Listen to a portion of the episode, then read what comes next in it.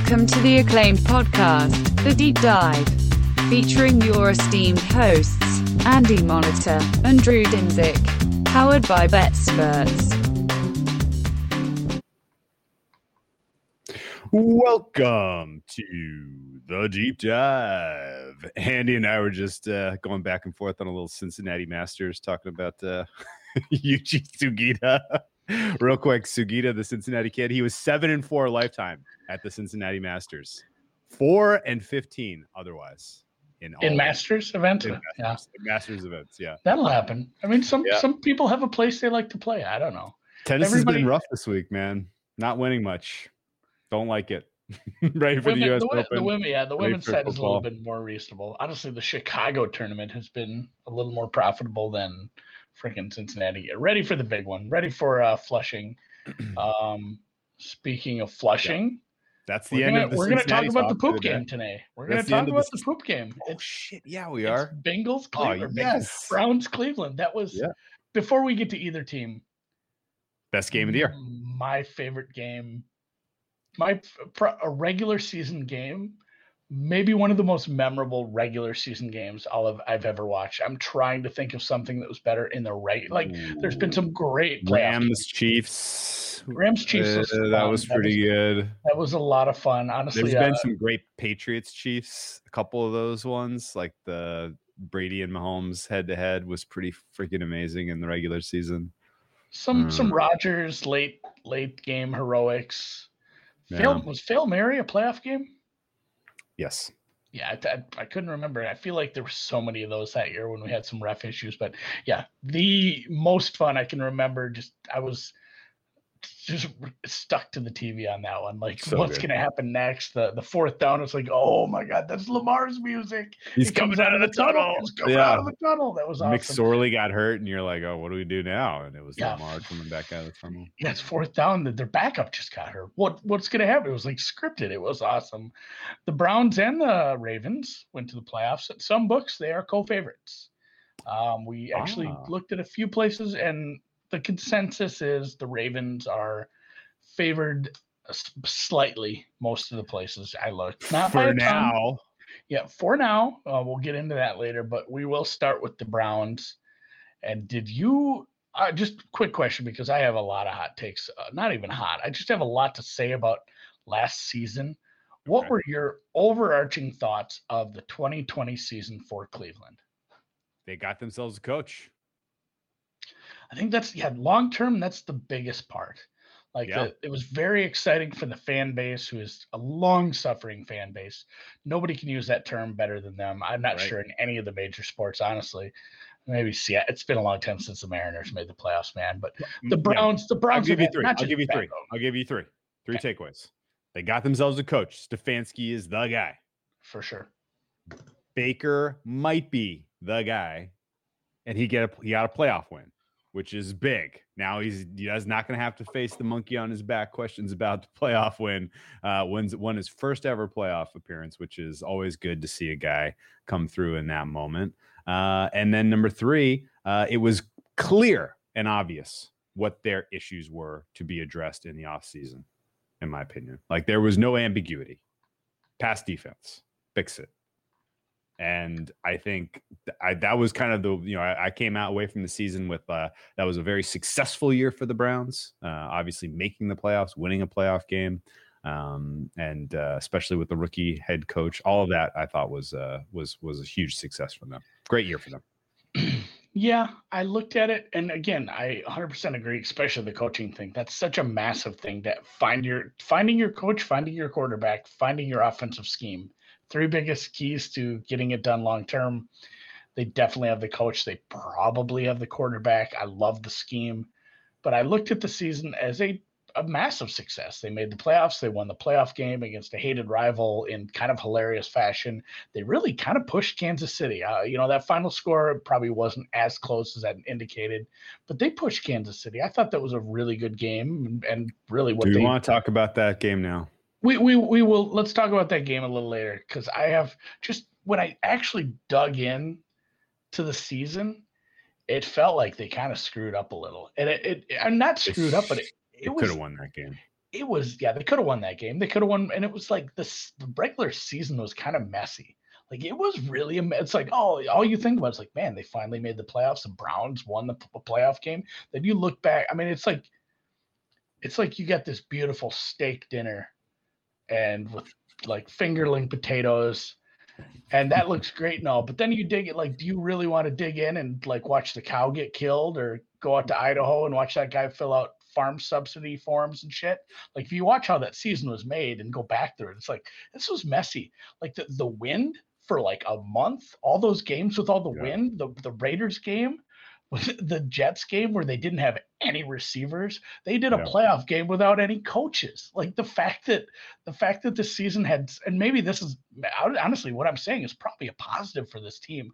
What they went through with you know just stupid weather at home there's mm-hmm. some covid problems in the regular season and in the playoffs losing obj in week seven was the acl the fact that they did what they did i think uh, it's you know i think we litigated the coach of the year a little too much honestly it's like that was stefanski's no doubter like Buffalo had a lot higher expectations. I feel like so what he did, especially in his first season, kudos to Stefanski. But yeah, just uh, the same things I said said yesterday, and this kind of harkens back to everything we said about the NFC North when we were talking about this year. We're like, hey, this you know the Vikings have a tough schedule, the Lions have a tough schedule, the everybody has a tough schedule. Like the schedules are semi-aligned. That's how it works with who you play in other divisions. That's 80 your games. Last year, I said a lot of my Steelers bet was based on an easy schedule as well as some other things. Both of these teams had super easy schedules last year too. Yeah. Like that, that's True. why we got we got three playoff teams out of this division. It wasn't just that. It was a combination of good teams, good quarterback play, good coaching. And but yeah, they had easy schedules. And the funny thing is, if you look at the implied strength of schedules this year, yeah, the the AFC North doesn't have it that much tougher. No, like they, it, they gotta play just, each other, but that's it. Yeah, that's pretty much it. So yeah. play being a first place schedule sucks for you know Pittsburgh. Like they got to play some first place teams, but like Cleveland and Baltimore, if uh, I don't know what these numbers are to make the playoffs, but they should be they should probably be higher. Like the, this between the schedule and how these guys have set themselves up for long term, it's I think we're in real good shape down here in the uh, the old mistake by the lake. You know what? The major takeaway I took away from all that you just said was you need context to evaluate 2020 and what it was. Mm-hmm. And I've heard a lot of people broad brush their 2020 season without the context. And every time I hear it, it, it, my gut reaction is to get mad, but then I actually get happy because there is there are some people who refuse to believe that the Browns are legit and they point to stuff that typically is a good indicator of why you don't want to necessarily buy into the success of a team the pre prior season. But I don't think a lot of their points are relevant. And you're right, it was messy. But guess what? Of course, your season is going to be messy when you have a dumpster fire of a secondary. Of course, it is. Yeah, you had a nice point on that too. It's good to know, like, and you know, bad teams have when we talk about the Jags or the Jets, like this team has a million holes. Here's the ones they tried to fill this year. It's nice when you you get to this point where it's like, all right, we have something we're going to absolutely focus on this offseason. We need to address this to take the next step. And I mean, you nailed it. The the secondary was it some good uh yeah, a good piece or two. But yeah, the secondary was pretty far down the list. Yeah. And I guess I want to point to a couple games specifically and kind of talk through them. Uh, their season opener was, was a disaster. Uh, they go at the Ravens. They were like six point dogs, and them, yeah. they were not ready for that game in, at all. Um, and it was an embarrassment. Uh, and uh, and this was kind of a theme. Like they had when they when they had some stinkers last year they really stunk. Like it was there was no ambiguity about their stinkers. Um, when they came out and were unprepared they performed performed poorly. Um, and i'm looking right at that ravens game. I'm looking at that uh, first steelers game. I'm looking at that raiders game uh, the ravens steelers and raiders games all in the first half of the season. They just came out and were not ready to play. Uh, and on the flip side, people are like, well, they were really lucky. They won a lot of one score games. And if you Mm-hmm. consider those 50 50s, then, you know, their their record wasn't quite as good as the 11 and 5 that you that you see in the standings. Well, I would also say that some of these quote unquote one score games were not really one score.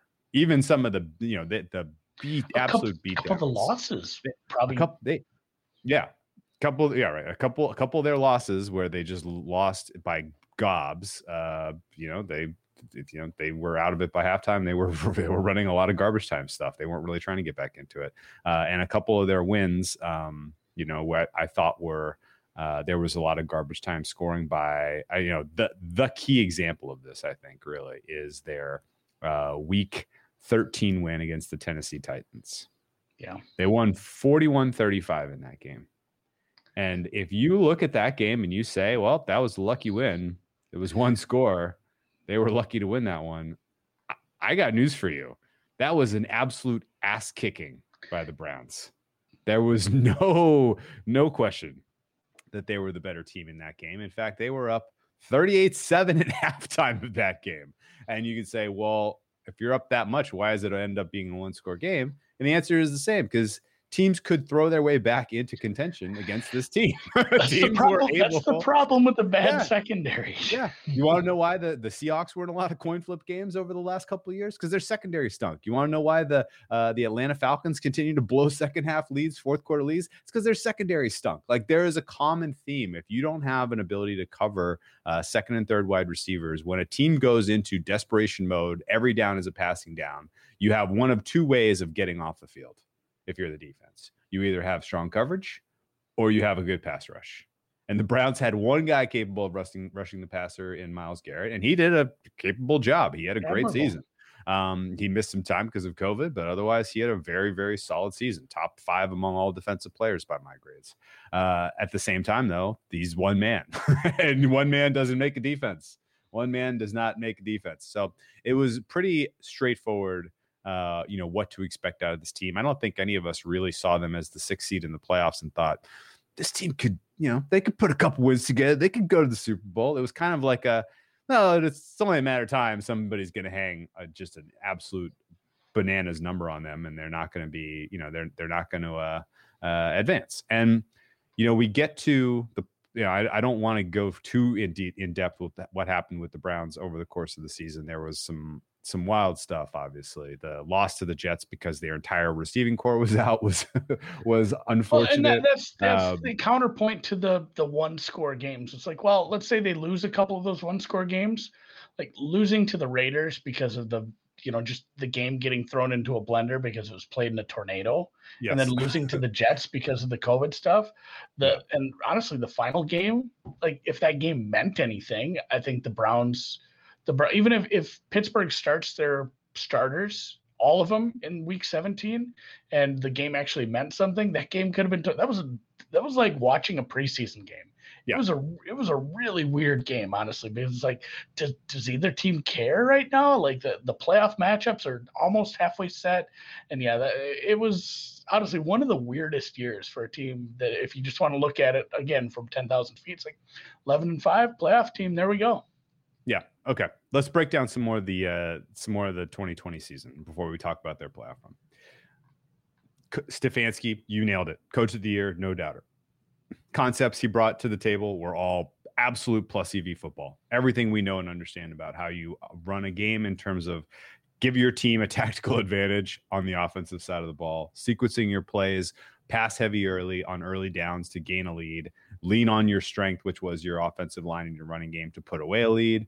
Um, it was all it was all just a masterclass of solid coaching. Uh, I don't think that was fluky whatsoever. Uh, Baker Mayfield's performance also not fluky. He had a very very solid. Uh, you know, overall statistical performance 26 touchdowns to eight interceptions. The interceptions his prior year really brought, you know, he came undone in a couple of games um, on the basis of his interceptions, took them glued. completely out of games, unglued, and he he he kept it together this year. And I think a lot of that was you can point to there is a specific reason why Baker Mayfield was good Baker Mayfield last year, and I think you probably know the answer to this. honestly, besides the coaching, like he was pretty bad under pressure.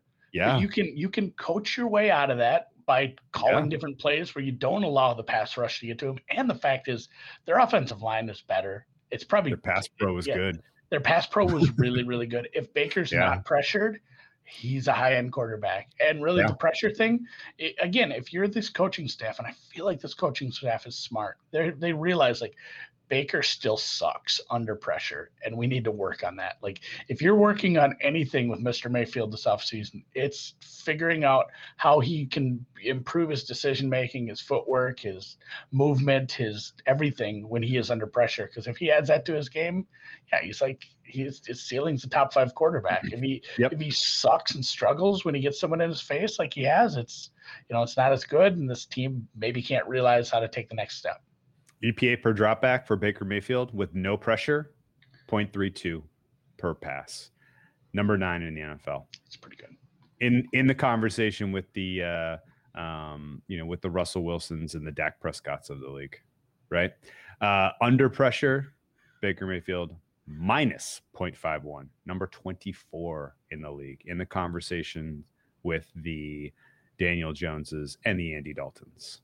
So Dr. Jekyll, Mr. Hyde, under pressure, clean pocket. And the offensive line was a huge point of emphasis for the Browns heading into 2020, on top of finding a good coach. And they hit on both. I thought they did a great job of populating that offensive line with players who could play. Center was great. Uh, uh, Wyatt Teller out of nowhere had an All Pro season by my numbers. Um, was he? He might have actually been an All Pro. Uh, they they bring in Jack Conklin from Tennessee. That guy can ball. They draft Jedrick Wills um, from Bama. I think Bama, yes. right? And yeah, that not you know he's no Wirfs maybe or but he's in the conversation. He's no Becton maybe. He's in the conversation. Better than uh, the first guy that got drafted by Gettleman, right? Yeah, um, Williams. Yeah, and uh, I would say uh, Andrew Thomas, right? Gen- the genericest. That's, that's the, the one I can't ever think of his name. Super, super generic. They're all W's um, except him. It feels like yeah. yeah. But we're, we're Will Willis is good. Conklin, yeah. The, the right side pretty solid. Center, yeah. Center Bitonio is, uh, you know, uh, I, I, th- I think you can probably not go out on a limb and say this at the end of this year. It could be the best offensive line. Like floor is yeah, floor is floor is you know just outside the top five if they have if they stay healthy. if they injuries healthy. is you can't ever just go with oh if they all get hurt they'll be really bad. Well no shit like if they all still healthy it's it's still it's a top five a offensive take. line and yeah that's that's what you need with a, a Baker Mayfield and we haven't but, even talked about like the running backs are fucking really good too. This is they have a lot of pieces. It's just I don't know if it's just so anchored in our brain that like when you see a team in orange, they're not supposed to be good.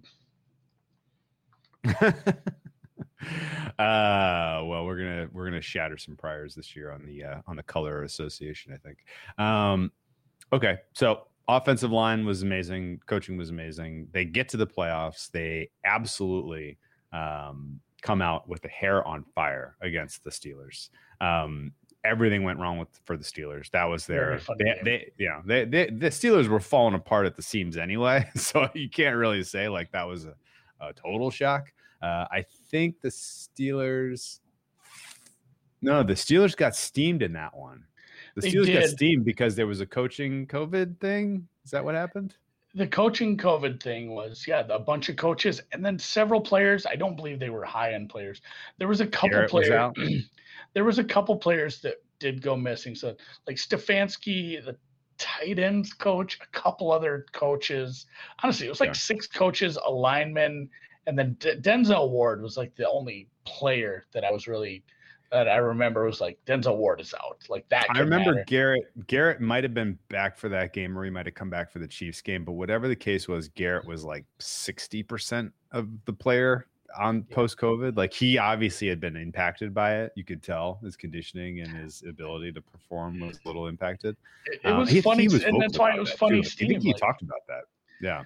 Yeah, it was funny yeah. steam because immediately, all uh the Peyton Manning snap in the Super Bowl. It's like, oh no, oh, oh no, this is a safety. And then it's like, oh no, this is a touchdown. Ooh, and then it was 28 nothing like that. and um you brought this point up, and I'd love to go back and look how many times I clicked this because you mentioned like, hey, what's the weakness on the Browns? Well, their secondary can't cover anybody. I hit so many live overs in this game. It's like whatever, over, over, whatever's over, in the fifties, whatever's in the sixties, we're just hitting this, and you watch the Steelers score a bunch of points, and really never. I maybe they were within one score a couple times. I'm not sure. It felt like they were always at arm's length, and then yeah, the the playoffs got a little tougher from there. Obviously, they get everybody back, but you do have the Chiefs, and yeah, Yeah. that And- was they start. The honestly, it wasn't a, it wasn't some big uh, score fest. The Chiefs defense actually played pretty well. Yeah, except that uh, everyone forgets this, and I will never forget this. Heading into halftime, Cleveland was live in that game. They were live. Yep. They were holding the they were holding the mighty Chiefs to field goal attempts. Harrison Butker was walking out there and kicking field goals. It wasn't Knocking down fifty yarders. yeah, knocking down 50 yarders. Um, and the Browns were driving with an opportunity to put themselves right back into contention with, you know, right back in contention for the win. Uh, and Mayfield connects with Rashad Higgins, who is running free for the end zone and gets speared in the helmet by Sorensen Out of the end zone. Fumbles through the end zone in what was the dirtiest hit I remember from all of the playoffs. Not Oh my god, he came he Not came out of nowhere. Like it was a T He came out of nowhere and hit him right in the damn head, right in the head, and he fumbles through the end zone. We Uh, were mad you- about that. you know We what? very You know what? about that hit. Hey, here's a word for John Mara. You want to fix something about your garbage, you know, the garbage officiating that happens from time to time in your game. You can set aside the taunting stuff. Nobody gives a shit. No, we love taunting. stuff. I It- love it's taunting. it's part of the entertainment package. You know what you should do? Fix this stupid fucking rule about fumbling through the end zone. And at a minimum, if a guy gets concussed and fumbles, it should not be a, a bonus to the defensive player who spears him in the head. Head Like that that was absolute garbage. That's happened that's happened a handful of times in my life eh, life in the playoffs. Every time it happens, I get sick because I'm just like, you know what? Like, Why do um, we bet this? well, yeah, what what are we doing here? What are we doing with our life? What- You know what what? You know what? Even here? you know what evens out a fumble through the end zone is Mahomes getting getting hurt. Yeah, Getting Mahomes concussed. getting Was knocked out in the third sting, quarter. yeah, stinger. Was it a stinger? was. It was a. Con- they would not let him back in the game because of concussion. Wouldn't get back in. Yep. Chad, but honestly, the balls. Like the, I, this is why I forget about the fumble through the end zone. All I can remember is the balls they did the, to call the the fourth down play where Henne Oh, threw yeah, yeah. Reed To- after to, to Hill, after the Hill, stupid, like, yeah, yeah, the, the. Chad Henne like 10 yard scramble on third oh, down Oh to, to make it short. Like this is Chad Henne guys. And I guess in the end, you know, it's bad luck on that. But if you're gonna let Chad Henne beat you, you know, next year, guys. Yeah. So, oh God, so you. This that game was absolutely insane. Yeah, you brought it up. A couple things. Stefanski choked. He ran, ran, punted at the end of the fourth quarter when it was again he chose to punt, which was the only decision which there was any likelihood that you would never get the ball back. He elected to do that. Um, effectively ended his season by choice, which is never something that I would ever advocate for any coach of any in, in the NFL. Um, and uh, and he uh, and the the defense letting up the it was you want to guess what that play was that uh, Henne scrambled for? You want to guess third and what? 14. I just looked it up. Third and 14. and he he almost had the first down. Like ran it was close 13 to a first down. Yeah, I Yeah, just went and looked that up because I'm like, it was like third and long, right? I was like nine or 10. Yeah. 14. My Yeah, God, we are absolutely spending a long time on this 2020. This season deserves it though. This was Yeah, and yeah, of course. a And lot Andy that happened. and Andy Andy Reid, to his credit, uh, fires away on the fourth down conversion. Doesn't even hesitate. Uh, game over. See Browns season over. Better luck next year. And uh, that heads us into the offseason for the Cleveland Browns, which I give uh, without even account, without even running through all of the things that they did. This was an A plus.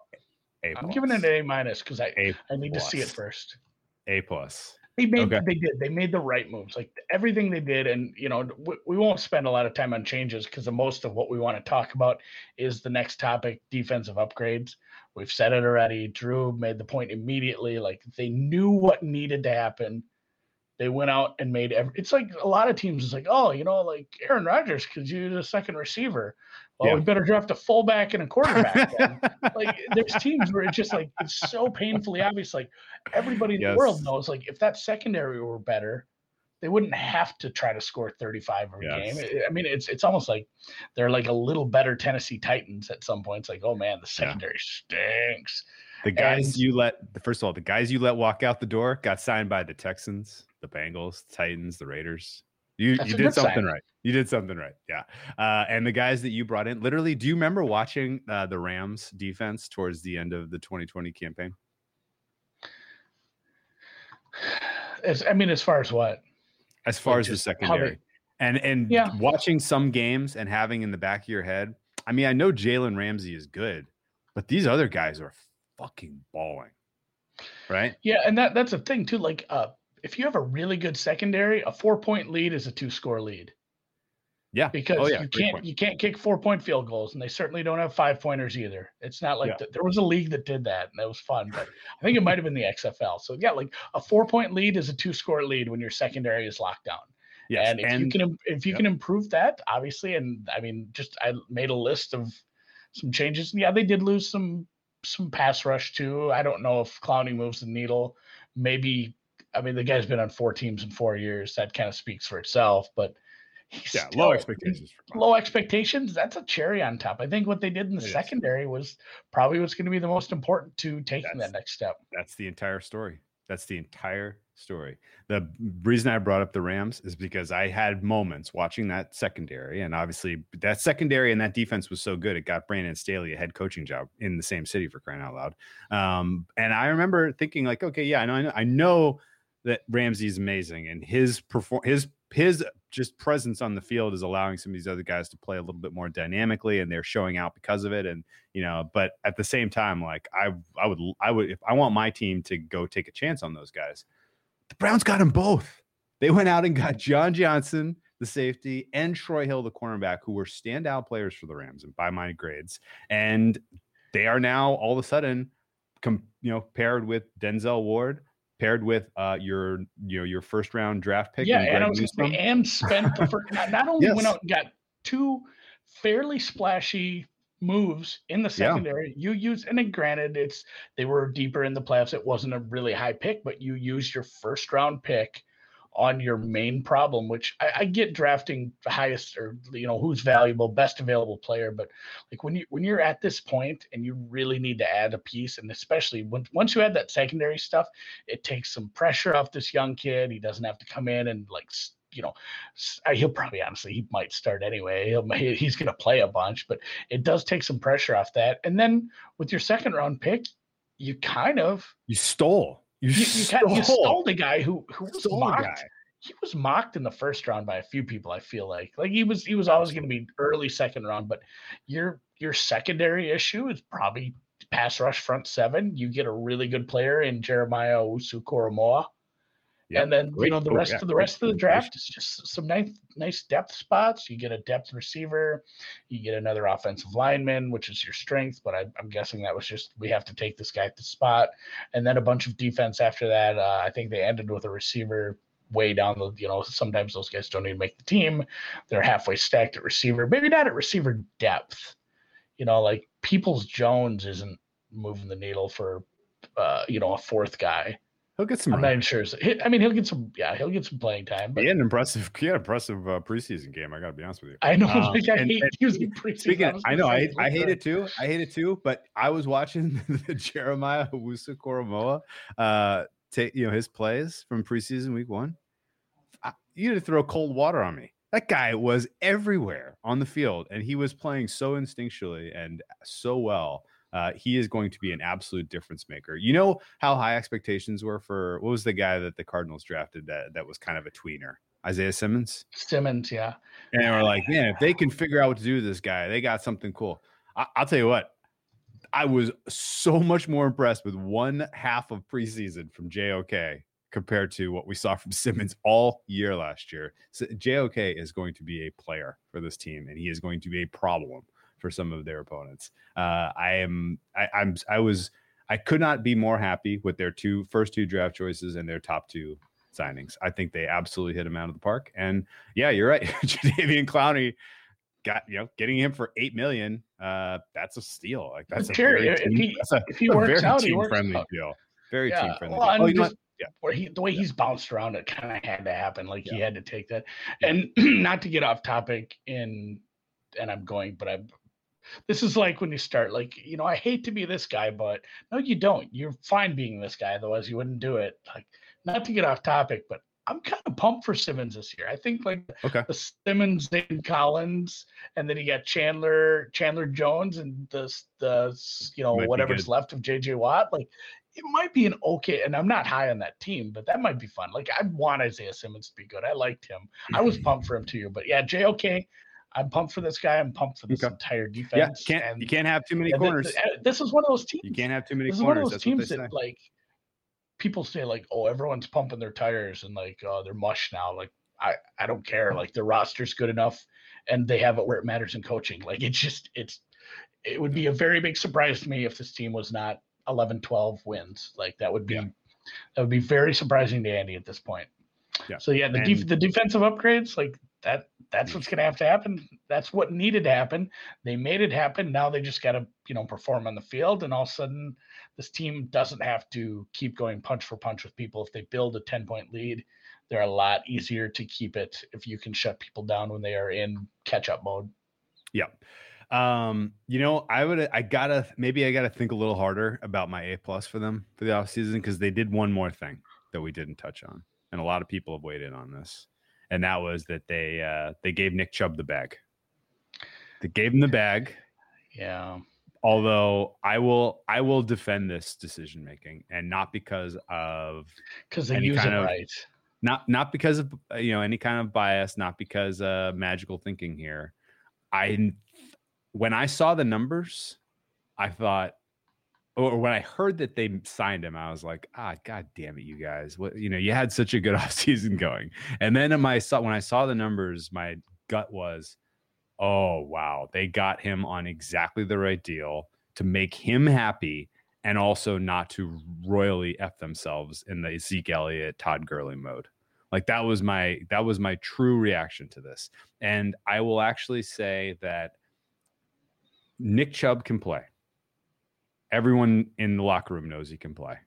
They had two choices going into this uh, this season. They could have said, "Hey, we will give you a competitive deal, pay you, keep you around because we drafted you and we want you to stay and you're an important part of our team and you're a leader, blah, blah, blah. Or they could have said, look, we're never giving a running back money. You're playing for your future contract on another team this year. And that is a dangerous, that is a dangerous way to live when you have a team that's ready to win now.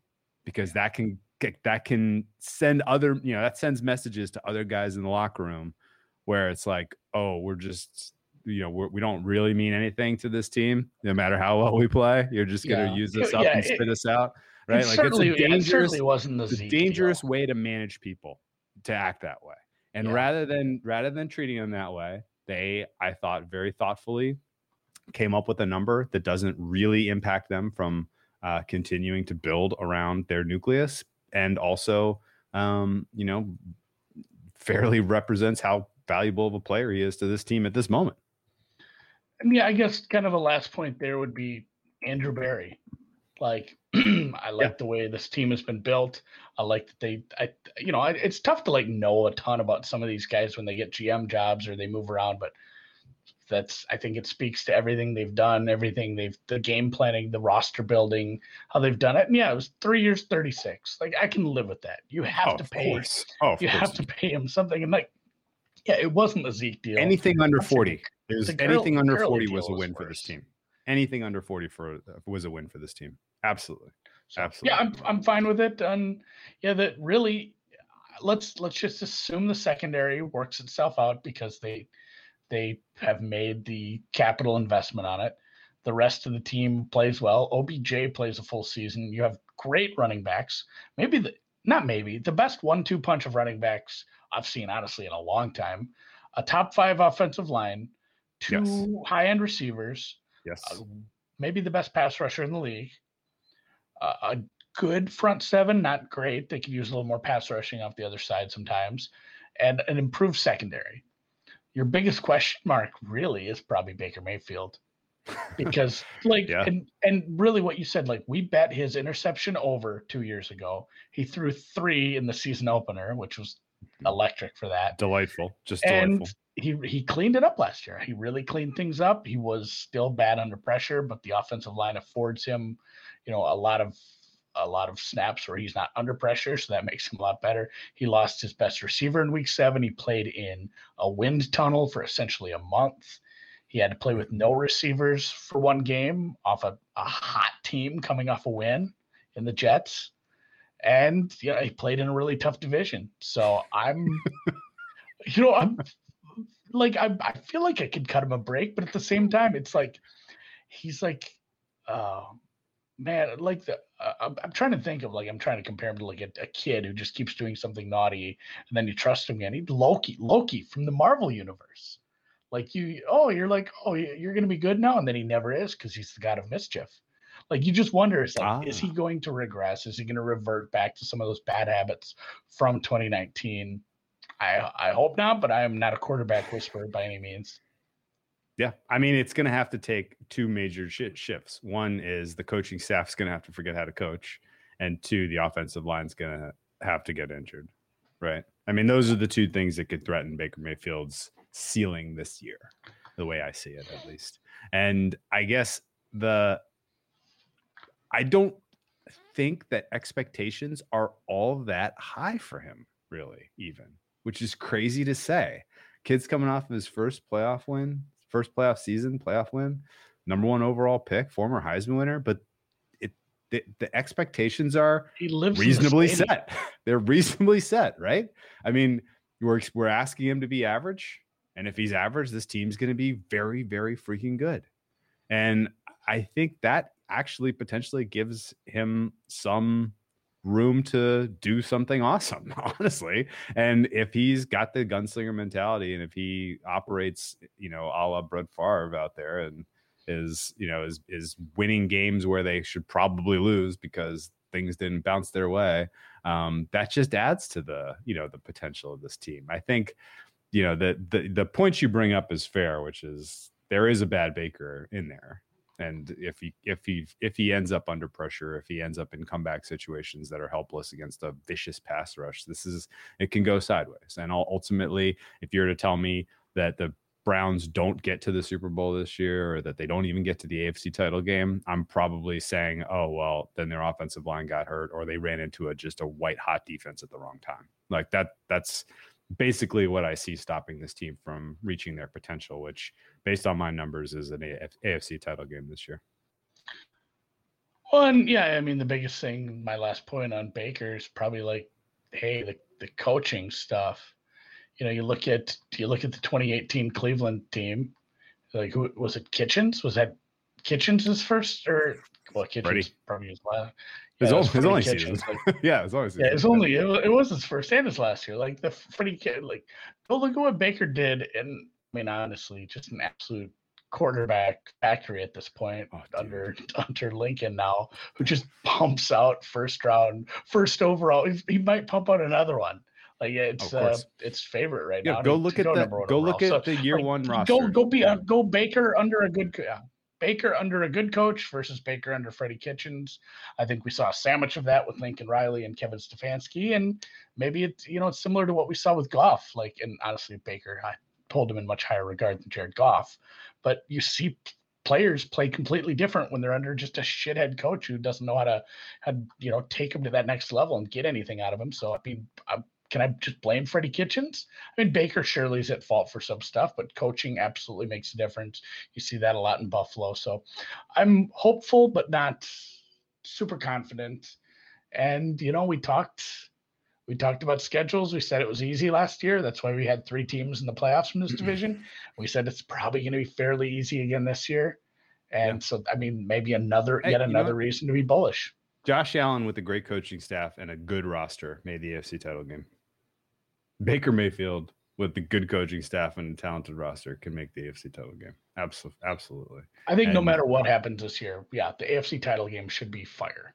It should be absolutely awesome. Yeah, absolutely. And uh well, winner has has a puncher's chance against Tampa. Is that your feel? we got a chance. I think so. Boy, Tampa's Okay. just loaded. So, Okay. all right, let's should we look at the schedule. Yeah, let's look at it. This is only the regular season schedule. Doesn't show their playoff games. Tough start. Not the, not the Eh. easiest start going to Arrowhead. let me let me let me uh, let me flip that a little though. Getting them If- right off the bat might not be the Yeah. worst. If, that If you're gonna yeah, if you're if you're gonna play KC and their revamped O line and uh, you know some new pieces on offense and a defense that's taken a step back from a personnel standpoint, wouldn't you rather have them week one? Honestly, if you said I have to go to Arrowhead at some point, I would cross out November and December. Yeah, sure. Of course. So I'm talking. Yeah, so I'm talking September, October, and fuck it, might as well do it when it's it's early. You're not fatigued yet from travel. You can, you know, you have lots. Not only that, but nobody gives a shit about the preseason whatsoever. Obviously, you have to put some time into your game plan, but you do have extra. And on the flip side, Andy Reid has had ex- extra time to prep for you. But I don't think like Andy Reid with months extra is like that much high. Like Andy Reid off the bat, yeah, it's better, but like he's already so high. Like you can't go up so much. But like extra time to prep for this game will probably benefit. And yeah, I, I don't want to play Kansas City ever, but playing Sure. them early is probably a little better. And then mm-hmm. yeah, the the land outside of the back to back versus Minnesota, that's a rough one. If Minnesota's defense does play well, and then you have to go play a Chargers defense, which I'm high on, that's a nasty back to back road spot where you're going to be small favorites, yes. But yeah, that Chargers game is a little sneaky. you got to Yeah. go home or away, go play, and it's going to be loud as shit in that dome. You're Yeah. not going to be used to that. No. And then you go back home, and then you have to fly out to the West Coast. You got to go to the West Coast for a Chargers game. That's going to be uh, indoors as well with a raucous, probably Cleveland crowd. Really, San Diego doesn't have a fan base, but again, two road games against two probably tough defense with a nasty West Coast trip. Otherwise, Houston, Chicago, Arizona, Denver, Pittsburgh at home, Cincinnati on the road. You could make some. You have to make some hay there because it is going to be a competitive division. We'll get to the Ravens here shortly. The Detroit game, the Vegas game, the Cincy game at home. Like you should probably be penciling those in as wins if the weather doesn't snatch them up, because you have some tough stuff at home. You got you got the weird back to back roadie with Green Bay and Pittsburgh late. You're playing Yeah, that's tough. two nasty mm. cold weather team. You're a cold weather team, but two nasty cold weather road games. Sharpens you up for the playoffs, man. Iron Sharpens sharpens you up. iron. Yes, you don't want to be playing cupcakes down the home the whole home stretch. You want to be tough. You want to be game tested. You want to you want to roll out that Green Bay game is going to be awesome. Saturday, first of all, uh, Saturday game between Cleveland and Green Bay. That is going to be literally that's your that's your playoff. Um, you know, you, you're probably on the cusp of clinching a playoff spot at that point. That's your that's your dress rehearsal going up Mm. against a real team that's fighting for something, a real quarterback that's going to test your secondary. Um, that's going to be a good one. Cannot cannot wait for that game. Um, but yeah, no, this schedule overall, this schedule for the Browns in their quest to win the AFC North, their quest to win the AFC in general via getting the one seed in the bye, this schedule is about as good as you could possibly hope for. It is as good as you could possibly hope for from a sequencing standpoint. There, the the back to back between Mini and LA, unfortunate.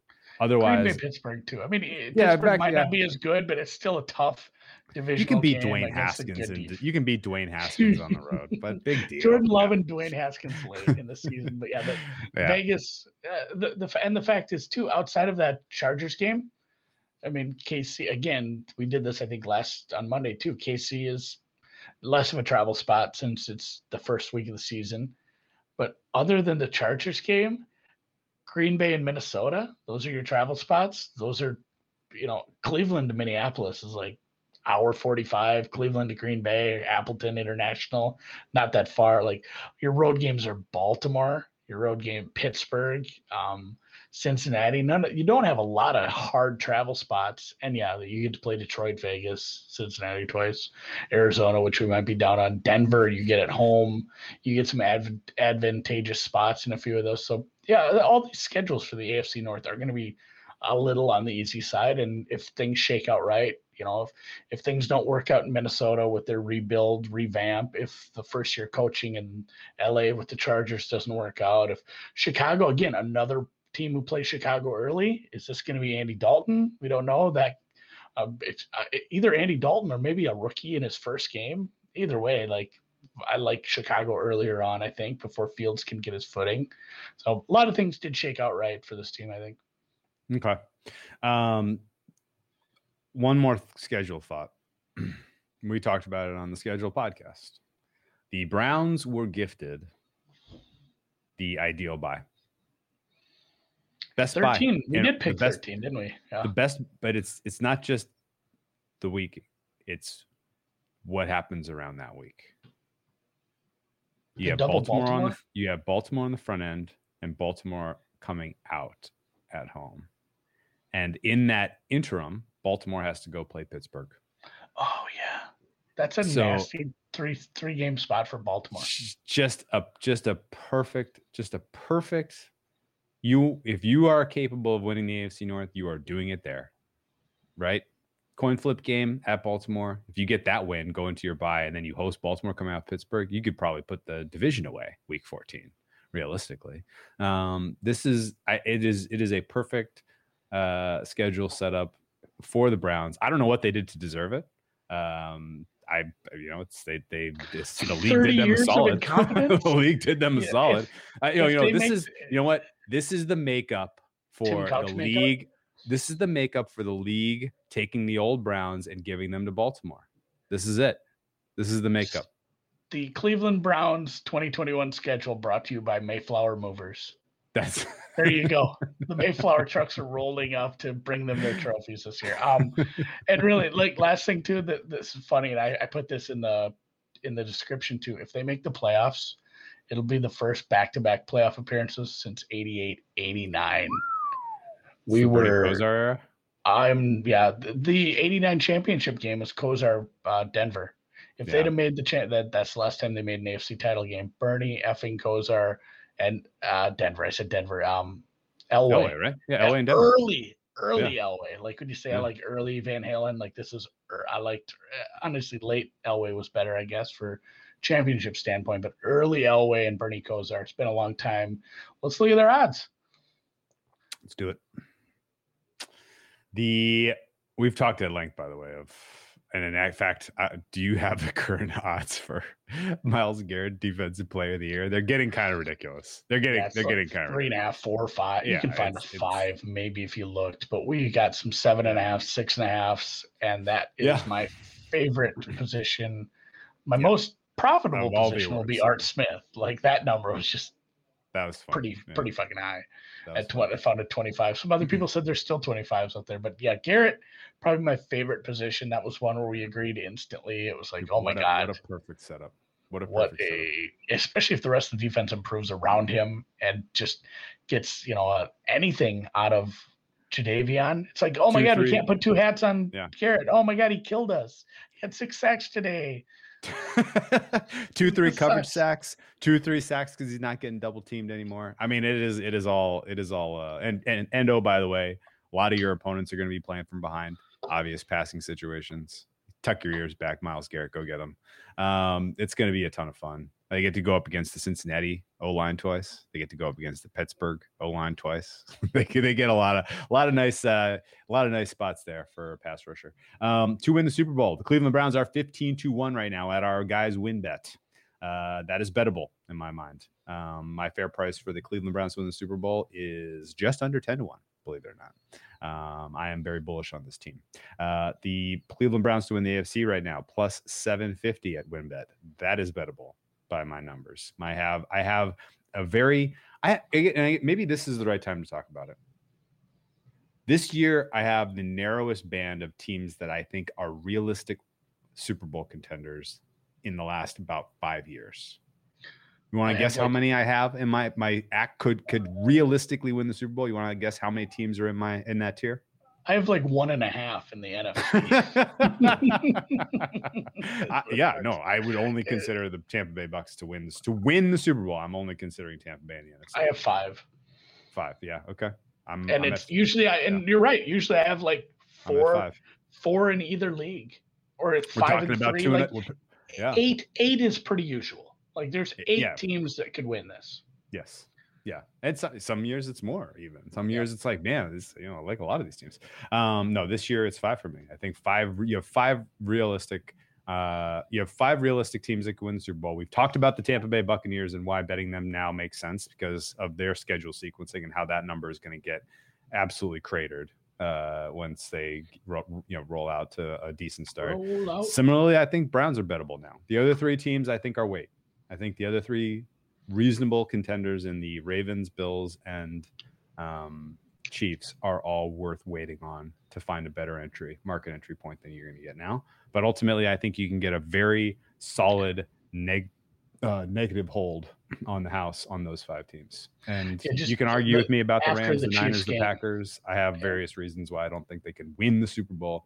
Um, you might have a you might have an NFC participant that is not the Bucks. I just don't see any of those teams competing with uh, the cream of the crop in the AFC in the Super Bowl. So I'm going to hit those five ultimately and uh, get a negative hold on the house in doing so.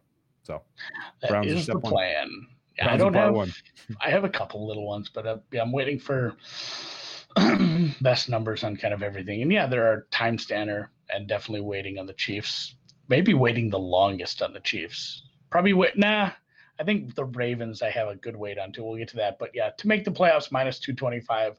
Honestly, I, I it should probably be higher, but you never know with injuries. Like bad things can happen, and the AFC is competitive. Like it's probably bettable, but I'm not. And then the regular season win total if you can find a plus number at 10 and a half, I'd probably hit that pretty hard. Just the schedule is soft. Another reason to bet them early is that that soft first half of the season outside of the Chiefs game and the road trip. Even if they split that road trip, it's like, oh man, this team's like eight and two. They're not going to be 15 to one to win the Super Bowl anymore. So definitely an early look on a Super Bowl bet on this team. And it feels weird to bet the Browns and feel serious about it to win the Super Bowl. But here we are. Yeah, I, I mean, I, yeah, I, uh, I'm trying to remember at what point I really thought this is happening during this off season, and um, you know, it was, it, it, it was just a perfect storm of they had the perfect offseason acquisition draft, and then seeing the schedule, it was like, okay, we're doing this. This is happening. here we go, Browns. Um, and yeah, here we go, Baker Mayfield. Uh, real quick, real quick. Somebody brought it up in the chat. I don't want to scroll super far back to find it, but uh, um, Mayfield MVP sprinkle at all for you? What's the right price? they they're gonna they're gonna I don't know if he'll have the touchdowns. Like he's I gonna don't get think he vultured by his running backs. If he ends up with like 28 touchdowns, I don't know if that's an MVP when a couple other quarterbacks gonna be high 30s. Even if it's like, man, they you know they won 13, 14 games, that's a tough sell. If the stats, if it's more of like a team effort and the defense is getting lauded as well, it depends on the number, but you know it's it's not the worst look. Okay. Yeah, I, I agree with that. Also, I you know his number, his volume in general might be down because they should presumably have a comfortable lead in a lot of these games, and it should be the Nick Yeah, Chubb show. Yeah, It's the Nick- Nick Chubb show. Nick, yeah, um, Nick Chubb just Yeah. runs. Put that runs put that shoulder on ice, buddy. Yeah, well, Um, that's the thing. They have. I would bet I would bet anything. I would bet anything over 30 to 1. That's my price point. 30 to 1 or better. I'm in on Baker. And that that's Um, my that might be a grab during the season too. Like watch him go out there and you know uh, Mahomes gets all the the you know the congratulations for a really good week Oh, one, and then you bet it after that. So maybe yeah know. maybe maybe bet it after week one when he looks. What if he outduels? What if he outduels? What Well, he then you're fucked. Then then this plan didn't work. It's a it's a calculated risk. No, no, no. No. I'm saying what I'm really bad May- at calculations. I'm saying I'm saying Mayfield now as a defense if you're going to come hard at Mahomes in season, which I think I will. Yeah, I don't think there's Mahomes fatigue now that we had the Rodgers here. MVP Yeah. market's so fickle; it's media. We need we It need is. to push it push it everywhere we can. So yeah, and if they do if they do build build big leads, it's gonna be a running team in the second half. It's it's a tough sell, but thirty to one or better is probably worth a look. I might look at what the number is after week one if they lose and get a tickle there. I think So- that's I think that is insurance for ultimately later playing hard towards the Mahomes market. Yeah. That's my All right. feeling. Before we move on to the Ravens, I don't have a play. I'm just going to mention our official DFS sponsors, PrizePicks. We can still get your hundred dollar, hundred percent instant deposit match up to hundred dollars using the promo code Deep Dive. I did a golf play. I have a really good feeling about my golf play. Honestly, I've never lost a football leg yet. I don't have one yet because I didn't look too deep into the games. But we are doing a halftime show tomorrow. We will be doing another actually have a conflict. Oh God damn it, Drew! I should have told you before. I'm sorry. you should have told Dan. Like, I you should've already told made a cool graphic. All right, well, we'll figure sorry. something out. Either way, halftime show or not, I will have a PrizePicks play for tomorrow. I'll tweet it out. I think I'm gonna win. I think I'm gonna win this one because I absolutely nailed my Fitzmagic uh, projections. And yeah, I, it might be a mixed one because I have some good thoughts on golf too. So get over there, download that, do it for us. We're free. This is not behind a paywall. This is the only thing. Please download this at some point and make uh make me look good to the sponsors. That would be great. I'm downloading it right now. Yeah. My wife While said she's getting an account tonight. Nice. nice. Uh, let's move on to the Rave Dogs. 2020 for the calling them that? Ravens. I know a couple Baltimore homies like grew up there, uh, and they call them the Rave Dogs. I laugh at them every time they do it, but now I find myself calling them the Rave Dogs. So uh, I don't uh, don't really have a strong take either way on the nickname. but the Baltimore Ravens um, are rightfully expected to be as good as they were the last two seasons, which was to say, a clear and obvious AFC playoff team, a clear and obvious championship contender. And it is all it is easy to see why, um, considering that they have a bona fide quarterback, they have a bona fide coach, they have a structure and uh, um, an infrastructure as far as an organization goes that is among the top in the NFL. Year in year out, this team is going to compete, even if they manage to have some bad luck, which is what they had last year. In fact, if I look at their 2020 season as a whole, um, even though they started five and one, it was underwhelming. It felt like um, they had a very comfortable Washington wasn't good yet. Like Washington was an unknown, and then and and uh, really, you know what the air, the air came out of this team uh, week three. The air came out of them week three, and I'll tell you what happened. They played the Kansas City Chiefs um, at home. at home, and there were some influential players in the space who bet the F out of the Ravens in that spot.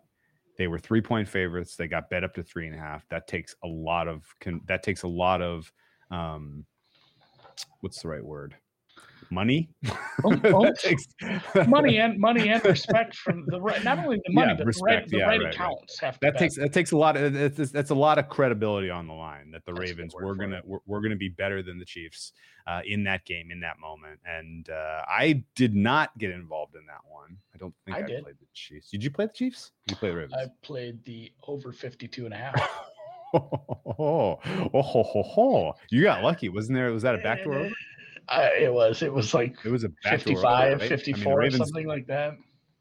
the game didn't here's the important part about it the game didn't feel competitive it didn't feel like the ravens were in the same class and that really set the price point for the ravens for the rest of the season honestly it really did Yeah, I mean, it was a big adjustment in your power rankings for sure. oh without without without question i mean the market overall the ding it dinged them hard and um, I bet them hard the next week against the Washington football team. I want to say they were 14 point favorites, and that was a squeaker. Uh, oh, they won by 14. Maybe they were 13 and a half point. I won that bet. I think they were 13 point favorites, and they just got that one over, even though that was a very convincing win outside the box score. Similarly, they they beat the tar out of the Bengals. They beat barely beat the Eagles. Whoa, I don't remember that. The game. Eagles game, yeah, the Um, Eagles game was kind of an ugly one too. Like they had it that I mean, you're right. There was a couple of weird, ugly games, and really, my over shouldn't ever like there was 37 at half in that one. They Oh, were down right. big. Okay, They were okay. down. They were they're down 17 though, because sometimes you you feel bad about that. It's like, oh man, sometimes blowouts don't end up in a lot of scoring, even though second halves traditionally have more points. But sometimes a blowout can absolutely stymie that. You see that in the NBA a lot. It's completely. To different know what we played at halftime on that one. Do you remember? I, I could go back and look. I, I we probably looked at the Ravens, but and I doubt it got there. They won the second half by three. If they lost by fourteen, Did May- we play the probably- Ravens team total over? Maybe that sound Heck. familiar. It, it could have been, yeah. And Fem, Femi hit it here too. That they were the Eagles game was like Oh, that's Well, right. yeah, it, That's right. Wentz went full Russ for like three minutes, hit a couple balls that maybe shouldn't have happened, and yeah, that game that game was just it was ugly to probably, but at the same time they shouldn't have let that sort of stuff happen if you're going to be a defensive team like that.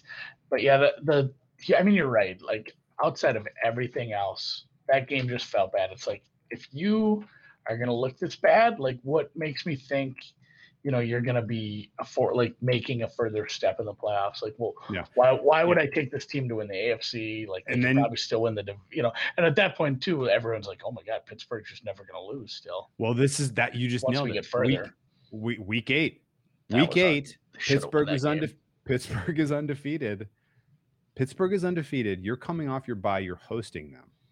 This is lit, literally I, everyone I knew that had an opinion on the NFL. I think that week was like, Ravens get it done. But I don't know if I can lay the points. They get it done though. you know what i bet that you know what i bet that They that did not. Please don't tell me it was the under. i bet pittsburgh minus three Oh, did no against the Ravens On the against road? ravens on the road on the road? on the road No, that wasn't my. Was that really minus week, three? week week eight i'm looking at it here maybe i'm oh i'm looking at a different week never mind Yeah, you're. No, I you didn't must bet be that thinking. game. didn't bet that, That- game i'm looking at Yeah, the Ravens were four. too. Ravens were four point favorites there. Ravens Okay. were four. I, I was feeling pretty good about that for a second. I bet Pittsburgh in week six. I don't know who they played that. I bet Pittsburgh a Maybe lot of Tennessee. over the week before. Yeah. I you know my week my week eight card pretty light. okay. All right. Seattle to know. minus three. That got home. Yeah, I just Um, I, I had to pull it up. So Okay. I feel like so- I, I remember I was at the bar watching that, and it was like, oh man, the Pittsburgh's gonna lose this. Like Pittsburgh should lose this, and they that's not should that, have. That's not how that turned They out. did not, and you know why? It's because Lamar had three very untimely turnovers. Uh, actually, he only had two. I thought he had. Oh no, he did have three. He had, oh yeah, fuck, I forgot. He had four. He had two. He fumbled three times, lost two, and he threw two picks. One of them was returned for a touchdown. The and- Steelers just found their way back in the game magically. They, yes, and and honestly, sitting there watching it, it was literally like, oh, um, Lamar regression season. Like that was the major takeaway everyone had from that game was, uh, you know, this passing offense is now taking a step back. Lamar didn't do this last year. You know, the Ravens didn't lose these games last year, and here they are now losing these games and in an advantage situation uh, against a, an undefeated rival for your division. Now you're now you're not only two games back on the Steelers, but you have a head-to-head loss against them, and people started losing a little faith. And you got a cheap price against them the next week. Uh, I backed them the next week against the Colts. You got a cheap price against them. Uh, you got a cheap price with them against the Patriots. I backed them against the Patriots, and they got their asses kicked by the Patriots in that game in bad weather. And at that point, La- Lamar regression season was on for real. All right, there are five losses. Look at those teams. You got, you know, the the Steelers. You've got the Chiefs. Obviously, the Chiefs game was almost non-competitive, but you got those five games. And I don't want to like elevate all of those, like say, oh, it was just defensive coordinators, but those are teams outside of Tennessee, which is just a, a that was such a weird loss. That was a weird overtime game. game, But like yeah. the other four teams, and you did see this later on in the season, and Cleveland tried. They just didn't have the secondary for it. But teams were able to figure out, like, hey, we're just going to go to a zone. And good luck, you know, good luck having this guy who still he does struggle a little in the passing game. He's obviously we're gonna let him run. We're gonna spy him. Like teams that had the defense, not, that the Patriots defense was as much as it's been in some years. They had a lot of opt outs, but the Steelers, the Steelers twice really. I mean, uh, the The turnovers second really, loss was really the COVID loss. yeah, the second loss was the weird COVID game, but teams that could keep them to a lower score outside of obviously the Pittsburgh game, which was they got to 24 and then that just stopped there. Like some some teams were able to pick a defense that worked to slow Lamar down and get yourself in games. And yeah, obviously the COVID one, I can't I can't fault them for that one. It was an away game too. That's rough. But yeah, they really they probably could have, should have, would have gone 2 0 against the Steelers. This Tennessee game, goofy overtime game. God, they were six and five at one point. Yeah, you run. Yeah, you're right. You run. You run enough uh, iterations of this season through the through the old algorithm. 13 games a lot. They're yeah, they're winning 12, 13, 14 games a lot, honestly. Um, and uh, and honestly, uh, you know, Lamar Jackson, I don't think you can. I don't think you can sugarcoat it. He took a step backward last year in the regular season, and it was largely because of the attrition on the offensive line. Yeah. They lost retirement and a Hall of Famer. They lost a Hall of Famer, Marshal Yanda, and Stanley went out early. Was it the was it the Chiefs game or did he go out before that? Stanley's injury. Ronnie was- Stanley. Ronnie Stanley is a top five tackle, and he went out early. Um, and yeah, it it was it, it was pretty clear and obvious that without just un untouchable pass pro, Lamar was not going to be able to to make the passing offense take a step forward. You were not going to get any return out of your drafting of Hollywood Brown. Miles Boykin was a bust. Uh, it was it was only really passing game to the likes of uh, Mark Andrews and Willie Snead. And It was it was the Steelers game. Yeah, uh, Femi hit it there too. It was the Steelers game, week eight, and then yeah, he just effed his ankle up really bad, and that was it was one of those where it was done from the get go. Yeah, but you know we didn't lose faith in our Ravens. Uh, in fact, uh, after that Steelers COVID loss, uh, that was the time we were patiently waiting. I you know you I know you remember this. we were patiently waiting for uh, there will be a moment where we dump on these guys to win the Super Bowl, and we're going to get a crazy price to do it. And we did it after that Raven after that uh, the COVID game. Lamar comes back from COVID. Uh, they beat the Cowboys convincingly. We had the Browns poop game, which was unfreaking real. That one, honestly, if they, They lost, lost that, that game, game. if they if they had lost that, if they had lost that game, I don't know that they make playoffs. I mean, uh, they, things were going. They finished eleven and five, and that was kind of the you know That was the key. I, I, yeah. may, I may have misspoke about that Browns game against the backups. I think maybe the Browns were probably in on the Colts loss, but I think the Browns like I don't think the Browns went into Week 17 with a playoff cl- spot clinched. I think they needed a win or help, even though it was pretty likely they were in.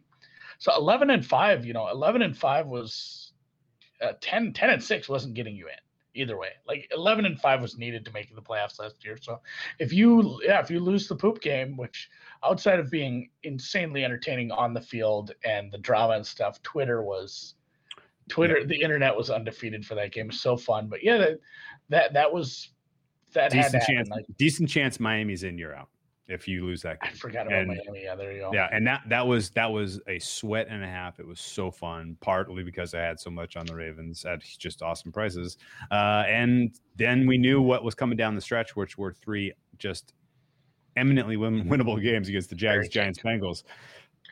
And so it was, uh, you know, they they head into the um, Yeah, they won those games by like a combined 60 points. yeah, and they head into the playoffs with some momentum, and it, everything was, you know, things were, you know, it was like, yes, this is the blueprint the Chiefs used last year. Like they came on strong towards the end of the year, they come into the playoffs with some momentum, and then the, the rest of it was history.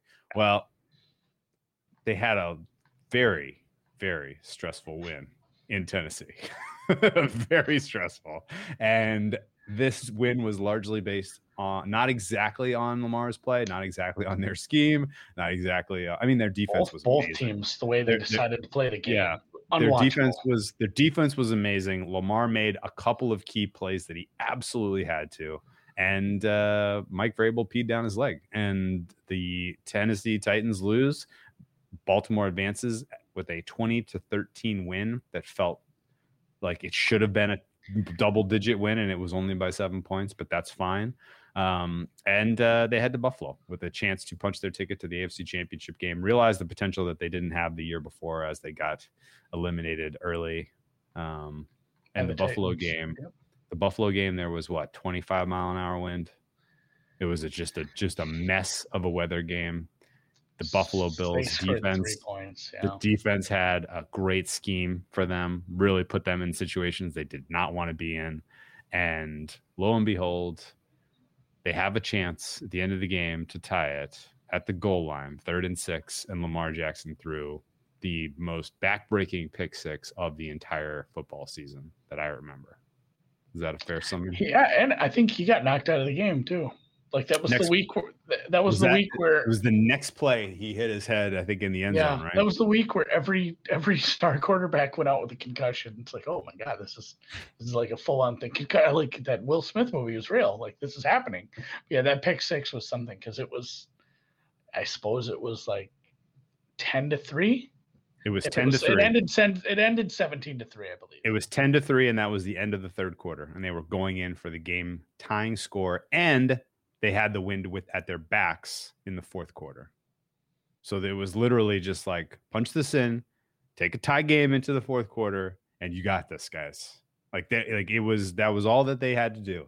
And instead of tucking and running on third down and getting the easy touchdown, which we saw him do so effortlessly through the last two years two years.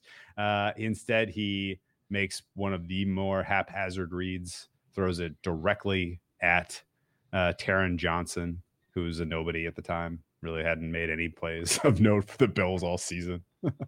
Picks him off, takes it to the house. 101 yard interception return for a touchdown. And that was it.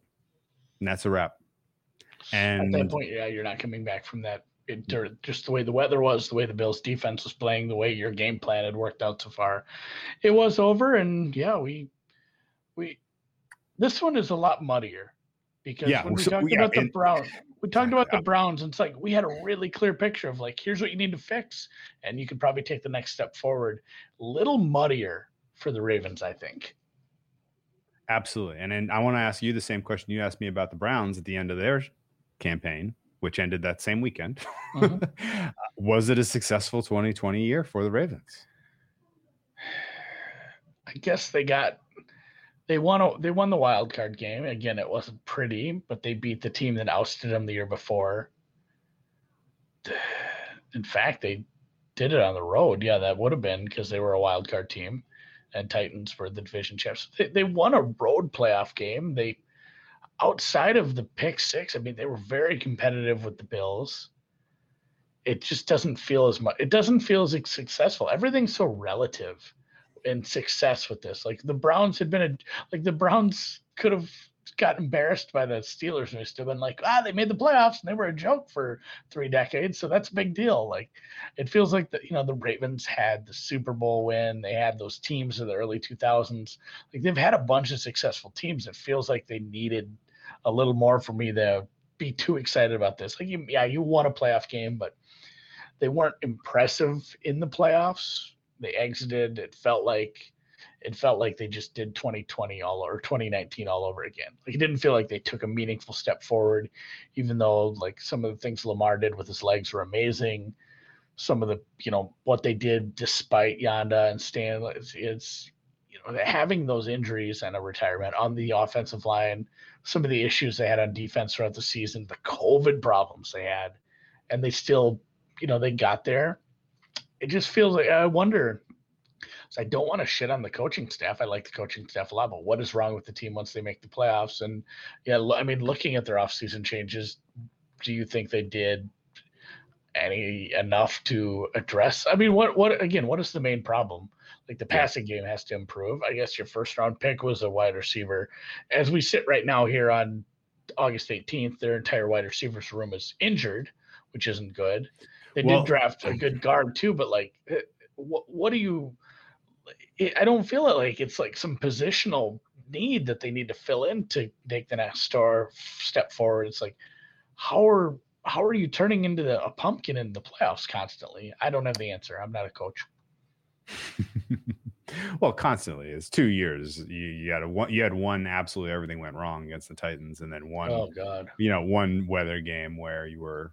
It, you were. Yeah, maybe that. It's a small score, yeah. sample size problem. yeah, um, but a couple other but- things bounce their way. but They have all two that said- AFC title games. Yeah. all that said, to take a small step backwards, the question of was it a successful season is tough to answer because on the one hand, you got a playoff win for your young quarterback, which should presumably be a important thing for the future. Should help.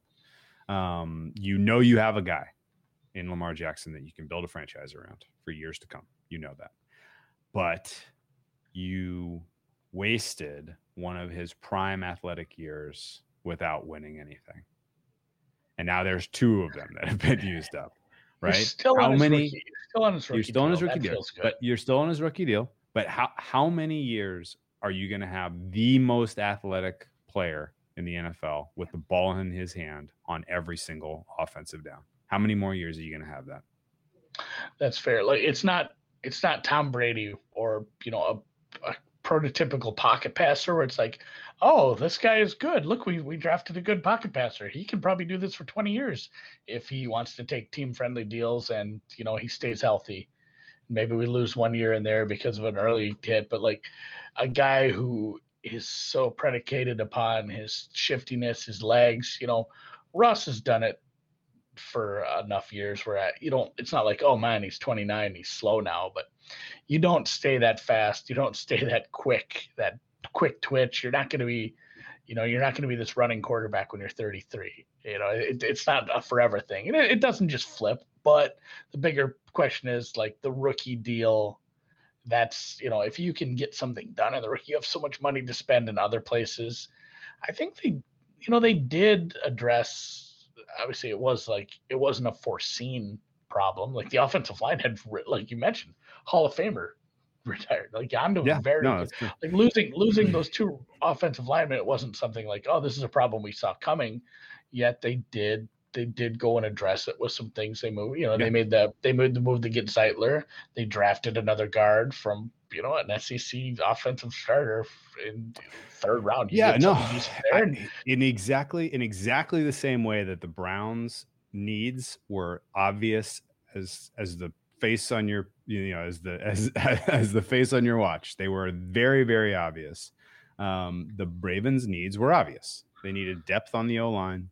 They need to invest dollars in the offense, and they specifically needed to find more uh multi- more variety more types of receivers um in the passing game to help overall buoy the passing offense because the passing offense was not good last year. It was below average in fact. And they had the best the you know they they continue to have the best rushing offense in the NFL and it's not close it's because of Lamar. Um, but you need uh you need to be able to do it another way uh, in order to win in the playoffs by the time you get to the playoffs, there's a lot of tape on you. By the time you get to the playoffs, you're going up against some very good coaches, some very good teams, some very good personnel, some very good defenses. You need more. You need more multiples, and they didn't have it last two years. They couldn't make. They couldn't make a. They couldn't make a play in the passing game. In in either, even against the Titans. You remember how bad the Tennessee Titans defense was? Yeah, and they, especially in the in the secondary, and really, I- I mean, it was a few things. Like they just they didn't have the strongest receiving room. Like that just goes without saying. Sammy Watkins, kind of low key, one of my favorite moves in the offseason because that guy never gets any respect. Like, and yeah, he's got a big fat ass and he gets hurt all the time. But like, That's- Sammy that's Watkins, a healthy Sammy Watkins sure, is like maybe good, their good, best really good player. Really good might player. be their best receiver. All and like Mark Andrews, if he can get back to what he did a couple years ago, two years ago, really, like he he had some issues. Brown Femi- dropped a Femi lot of balls. If you go No, look at like Femi's- his Femi's drop right about Andrews too. Andrews had cement hands at times. and Yeah, it was but they- they- they had- yeah. they had, I believe, they had, mm, if not the most, they were bottom five as far as how many or top five. How are we going to rank it as far as drops? Andrews, lots of drop. Brown, tons of drops. Bring drafting Bateman, bringing in Watkins. I love Dobbins. I love Edwards. Obviously, I love Jackson. Uh, Duvernay, not bad depth guy. He's not awful. If Andrews and Browns get uh, maybe moisturize those hands a little, make them a little softer, throw some stick them on those fucking gloves, and and they don't have as many drops. All of a sudden, the passing game, the passing game, it's hard. You go look at it after the game. It's like, oh man, Lamar had a bad game. It's like, well, a lot of those were drops. Not a lot, but it just takes two or three drops to make a, a really decent game look kind of bad. course. And you know, if if the offensive line is improved, if they, again, it's always a chess match. Like teams dropped into zone coverage, they weren't playing as much man to man against him. It was harder for him to beat that. And then you throw the drops on top of that. You throw extra pressure because the offensive line was hurt. Like yeah, there were so many factors working against this uh, passing game, and the you know the thing is like if the the Bateman, the Wat, the Watkins, the offensive line, and some regression on drops improves, all of a sudden it's a very good offense again because you have a very good offensive scheme. You have a, a game plan. It's hard to game. You know, you don't game plan for drops. You don't Sure. game plan for, you know, just uh, some of the COVID issues. I a lot of a lot of things working against them, and so I will go back and say yes, it was a successful season because they were another team that fought through a lot. I think they played a Wednesday game.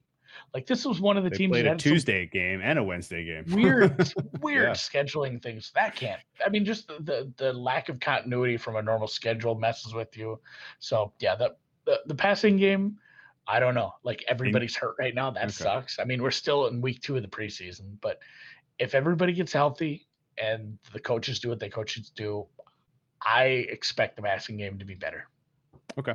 Um, here's the here's the one problem. There actually here's the two problems that I am worried about with the passing game.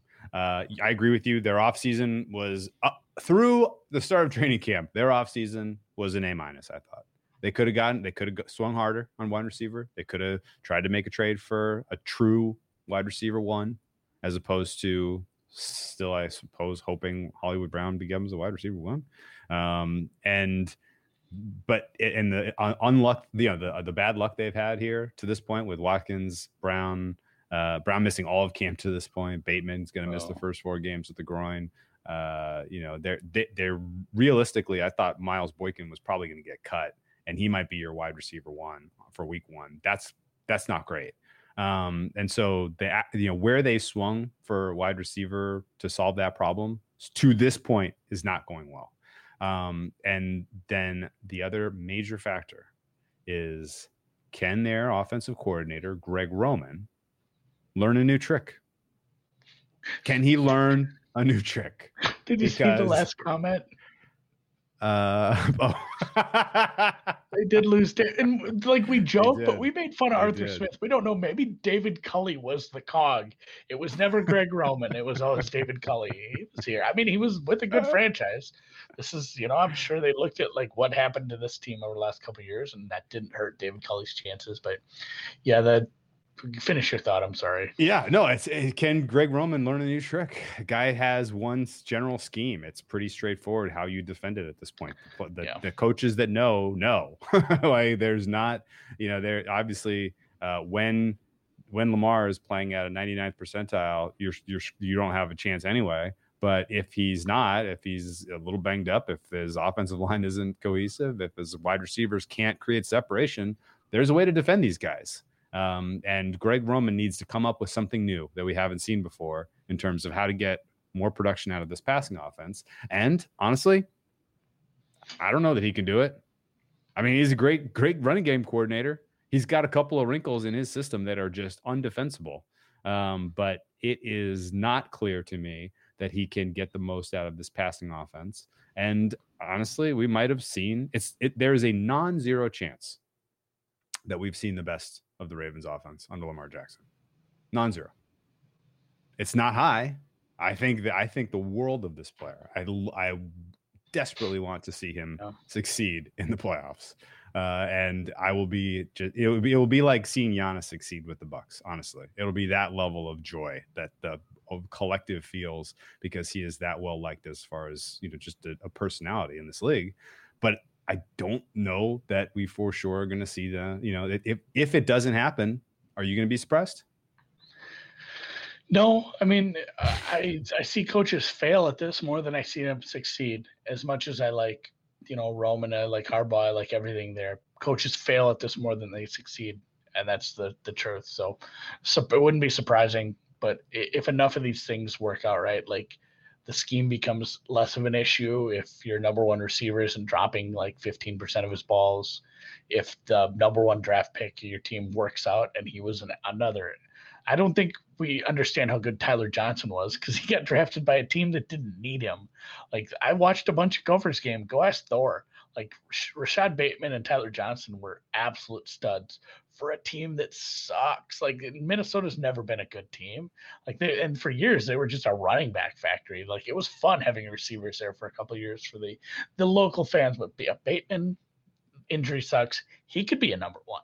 He could instantly, you know, Okay. like I, I don't think Thielen's the number one in Minnesota. Like you, you can be a number one instantly as a rookie. You can. If the like these things happen, the injury probably greatly reduces those chances. But if Watkins, if Watkins or Bateman can become close to the number one, if they have multiple, like just you know three twos, that probably works too because it's better than what they had last year. And yeah, you need more out of Mark Andrews. Okay. What do we think about the offensive line with Stanley coming back and with the uh, investments that they made, and particularly Ben Cleveland uh, of Georgia at offensive guard? Um, And oh yeah, they, they signed Kevin Zeitler too. Oh yeah, Zeitler, no, they- I think the yeah. big yeah, I, I was oh, waiting for you to Villanueva as well. Oh yeah, they. Oh, I forgot they traded Brown. They traded Phil- Orlando Brown, who did a very Yeah. capable job in pass pro. I thought, or r- actually, excuse me, very capable job in run That's- blocking. that's my okay negative. job in pass pro. Yeah. A lot of turnover. See, Orlando Brown is yeah with the Chiefs now. We'll get to them. You do bring Zeitler, very good, I think. Villanueva getting up there. They paid him more than I would hope to pay someone like that, but he's he's been good his whole career. I'm fine with that. And then you draft, yeah, I, probably get a decent. I don't know if that was a steal. I'm not a draftnik. I don't do uh, a lot of these. You know, I, I certainly don't mock things out to the third round, but they they like the guy from Georgia and Ben Cleveland, you know, at guard, and that that's the biggest part is there is again very little continuity. Really, Stanley was hurt, but he's probably the only guy who's going to play where he played last year. Everyone else is kind of just moving around because they either didn't play here last year or um Bozeman. Yeah, Bozeman didn't play center. Like he was he was a guard, so he's probably moving to center and and then you have a bunch of new stuff. So it either works or it doesn't. Like sometimes just mashing a bunch of bunch of guys together, no matter how the names are, it doesn't work right away. It might take some time for this offensive line to gel. I really like the you know the uh, veteran presence, I guess, on the right side, and Stanley's a stud. But if the Cleveland Bozeman thing doesn't work, and you have a little, little bit of a problem in that left guard center combo, eh, it could be an issue for my guy back there having to run around a little more than I like to. Okay. Um. But yeah, Zeit- the Zeitler move I like a lot. Yeah, I'm there. The um offensive line should be better, and honestly, they can be coached up. Like this is a team, is a very capable coaching staff, very good positional coaches. They can coach these guys up. Uh, whether or not it happens week one, we'll see. I, in fact, honestly, running game should be about 100% week one. Really, the passing game is going to be lagging ma- massively, uh, and so we're not going to get an answer to this question about this offense for a while. And let's look at the schedule and see if that's going to matter. Oh my God, that's a lot of blue. It is it is a ton of blue. They're only dogs in one game.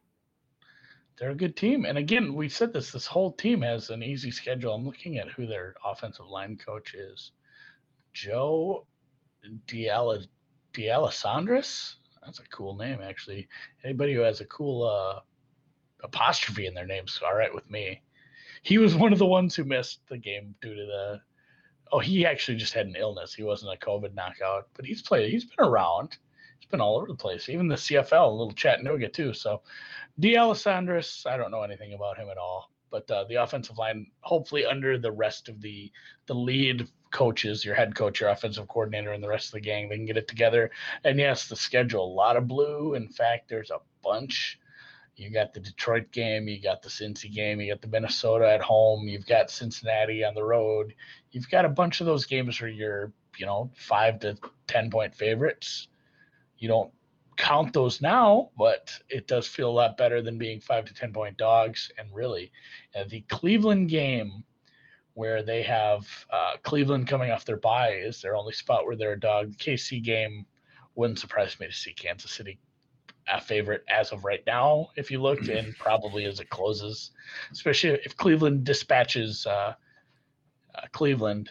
If Kansas City dispatches Cleveland at home, I don't think it matters how hard you beat the Raiders. You're probably going to be a dog week two, even at home to KC. Maybe not a big dog, but minus one, minus two, something like that. So the the rough spots. You see any real rough spots just based on a couple? I mean, the back to backs. It's like it's a back to back uh, and going to we- altitude. That's not Yeah. great. Week 12 to week 15 is nasty. Yep. This team's going to be battle tested. Really, week 12 to week 18 is nasty. There's yeah, those are all coin flip games, but you got to go Cleveland, Pitt, Cleveland. Uh, Cleveland's going to be coming out there by for game two, which we talked about already. Then you got to go Green Bay, Cincinnati, Rams, close with Pittsburgh. Yeah, f- three of your four last four are at home. You got five, four out of five travel towards the end of the season there. That's not Yeah. not great. And, uh, you, you do Um, get a couple of nice advantageous spots against, let's say, tweener teams, teams that you're not favored by a bunch against, like good teams, but you're at home. Indy, Monday Night Mhm. Football game. Indy could be good. The quarterback situation has to figure itself out. Obviously, we're not high on wins, but also Indy on the back to back to back road game, the third straight road game. That's a that's a bad spot for a team that's you know a, a four point dog there. The same thing with the Rams. The Rams are a higher end team in the NFC. We'll see how the quarterback situation works out there. We haven't got to them yet, but they're on a back to back. You get uh yeah, the Cleveland off the bye is a tough spot. The Chicago game might be a tough spot. It's at Chicago, not too late in the year. Fields might have his footing bye that point. You get the the Miami travel game, the back to back Miami Chicago. Uh, extra rest off by at Minnesota. That feels pretty good. Playing Minnesota at your place. I don't uh, see any reason to bet that if that's seven. Yeah, there's a lot of or wins Not to bet that. There, there is a lot of wins. Yeah. yeah, the, even and even like yeah, this the Cincinnati game. They're on a back to back roadie. They're, the ten point favorite. It shouldn't be a that shouldn't be a doubter. So I mean, a couple rough spots at the the Cleveland, Pittsburgh, Cleveland. The fact that there's a bunch of road games in the last six, the back to back ending in Denver, but you have enough advantageous spots where you should be absolutely the favorite to win this division Okay. just because you've done this for enough years. You have a good coaching staff, and you've made the the necessary improvements to be a pretty decent team again. Okay, that's fair. We got to do one thought exercise though. Oh, I like these. Uh, Kansas City plays um, Cleveland and Baltimore week one, week two. It's kind of like the Texans schedule from last year. Kind of, yeah. Um, week one, Browns are about a touchdown dog. So if my, in my opinion, that's an asymmetrical market shift in perception if they win or lose. Browns win, people think about them differently. Browns Yeah. lose, they were supposed to lose. Nobody really changes their opinion. Okay. Week two, I think, is asymmetrical negatively for Baltimore. Yeah, you, That game's about to pick 'em. game, Yeah, Yeah, that game's about to pick them. If you win, people are like, oh, cool, you finally got the monkey off your back. But, you know, Kansas City was in a tough spot. That was a pick 'em. If you lose, you can't beat KC. You can't do it. You lose to them every time you play them. That becomes a very solid part of the narrative around this do team. you think the media would season. talk about that?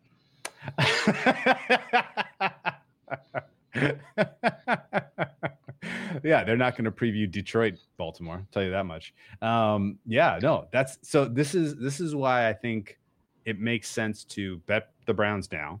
You almost certainly only have, you know, it's either either nothing happens with that bet or the price goes down, right? With the Ravens, you could bet this price and it could very reasonably go up in two weeks. Yeah. Which means we should look at these odds and figure out the right time to bet the Ravens. Yeah, you're, you're taking a you're taking a risk because there's a Yeah. you know there's a non-zero chance that it absolutely goes the other way, but uh, more likely more likely to go one way than the other. I think. Yeah, I mean, if they if they beat the Chiefs week two, they'll get some credit. But I don't know that people are going to run to the window and bet them to win the Super Bowl. Not week two, right? There's not going to be an implosion on this price because it's eh, a 50-50 game. They got the win, whatever. You know, I mean, if they if they if they Rams if they do what they did to the Rams to the Chiefs, which I think is very low likelihood, then these prices move, right?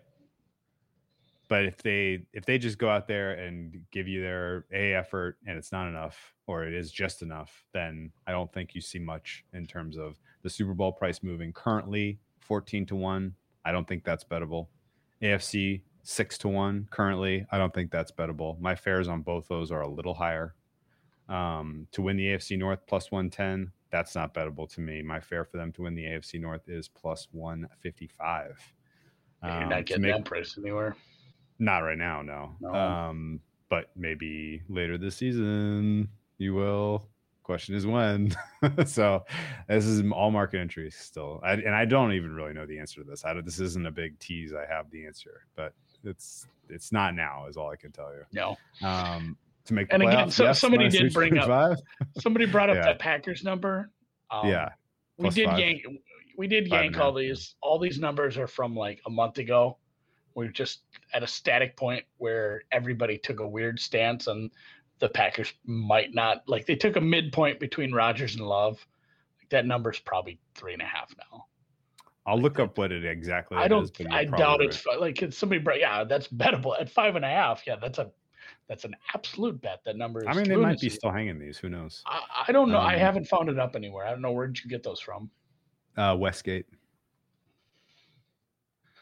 Um, phone prices. Yeah, but I mean, I mean, you're right. The narrative is there, and yeah, they, it's like a team has more to lose, or you know, however you want to phrase that, it, asymmetrically. But I mean that that's kind of how it's looking. So I think waiting on them does make sense. Okay. Even though we think they probably make their win total over and they're going to be in the mix, and this is a wild card team. I mean, if you had to say, um, what percent? I, I, okay, my largest, my largest probability for their outcome for this regular season is the five seed in the AFC, and it's by a pretty good margin. This team, most likely, your best wild card team, double Yeah. digit wins just misses out on the division to the Browns. A team with a wild card team who would be the three seed if they just seeded based on record. Yeah, right. Because they'll, Yeah. maybe they'll have a better record than the Yeah. AFC South winner, and they'll have a better record than the Yeah. Mm, Equal to or better than the Bills. Yeah. Yeah, it'll be right around the Bills. Yeah. because it's a Right. soft schedule. Yep. So, uh, what if I want to make a bet on the Ravens right this moment? What's the right way to attack them? Player props. I got one that I am absolutely floored is available. It's shocker. Jeremy Shocker. Jeremy Shocker. Jeremy Shocker was not his name. Let me let me think about this now. Um, and it, and somebody did say it's minus three now with the yeah that makes a lot more Okay. sense. So um, a player it's a player prop. A player prop. It's like Lamar rushing under. Did they set that way No, too? Did they set that way too high? I think I think they dial that back this year. I don't know because I I just I feel like they put that where everybody would. Oh, I'm bet the over in that. So you've got a player prop. Is it an award or is it a stat? Stat. It is a stat. That for a player we have talked about. Ben We didn't Cleveland. really talk about their. We didn't even Ben talk about Cleveland. their defense. No, it's not Ben Cleveland. No, it's not a Ben No. Cleveland stat. Uh, I'm I'm blanking. I mean, is it a is it a Dobbins prop? Nope. I want to bet Dobbins. I like that kid a lot. Yeah, he's good. He's going to get a lot of yards, maybe not a lot of touchdowns. Going to let some people down in fantasy, but yeah. Yeah, it's too much of a split there with Edwards. I'm I'm lost. You're gonna have to you have to tell me. What would you I line? haven't looked at these prices. Yeah, What would you line Mark Andrews receptions? Just out of curiosity.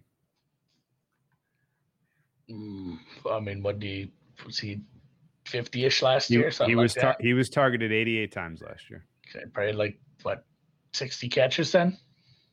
He was targeted 98 times the previous season. And is is his receiving prop at like the forties then? No, no, no. It's 65 for Mark Andrews. And now you have an injured wide receiver core that's not getting Mhm. reps with Lamar in the preseason. You have uh, a Oh man, this seems like 17th game. frustrating ticket to hold. 17th game. Why? Because he's going to drop so many? Yes, he only dropped 30 passes last year. that's not so Um, bad. Uh, but no, it, it will be a frustrating ticket to hold. But uh, he is going to get a ton, a ton, a ton of targets in this offense. I'm, Yeah, he, I he was on the field for sixty five percent of snaps last year.